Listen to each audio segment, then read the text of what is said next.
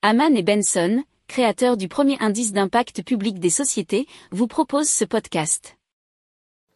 Haman and Benson. Le journal des stratèges.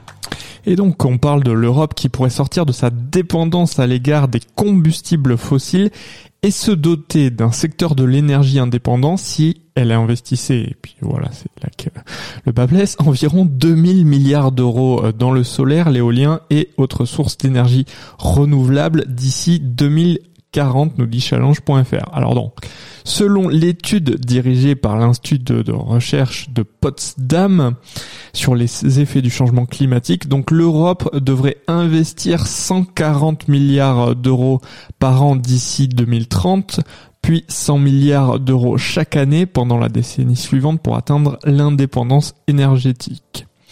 Alors, il miserait sur l'éolien, le solaire, l'hydrogène et les sources d'énergie géothermique. Alors, une décennie supplémentaire serait nécessaire pour convertir l'ensemble du système énergétique, notamment les systèmes de chauffage au gaz ou au fioul, selon l'étude.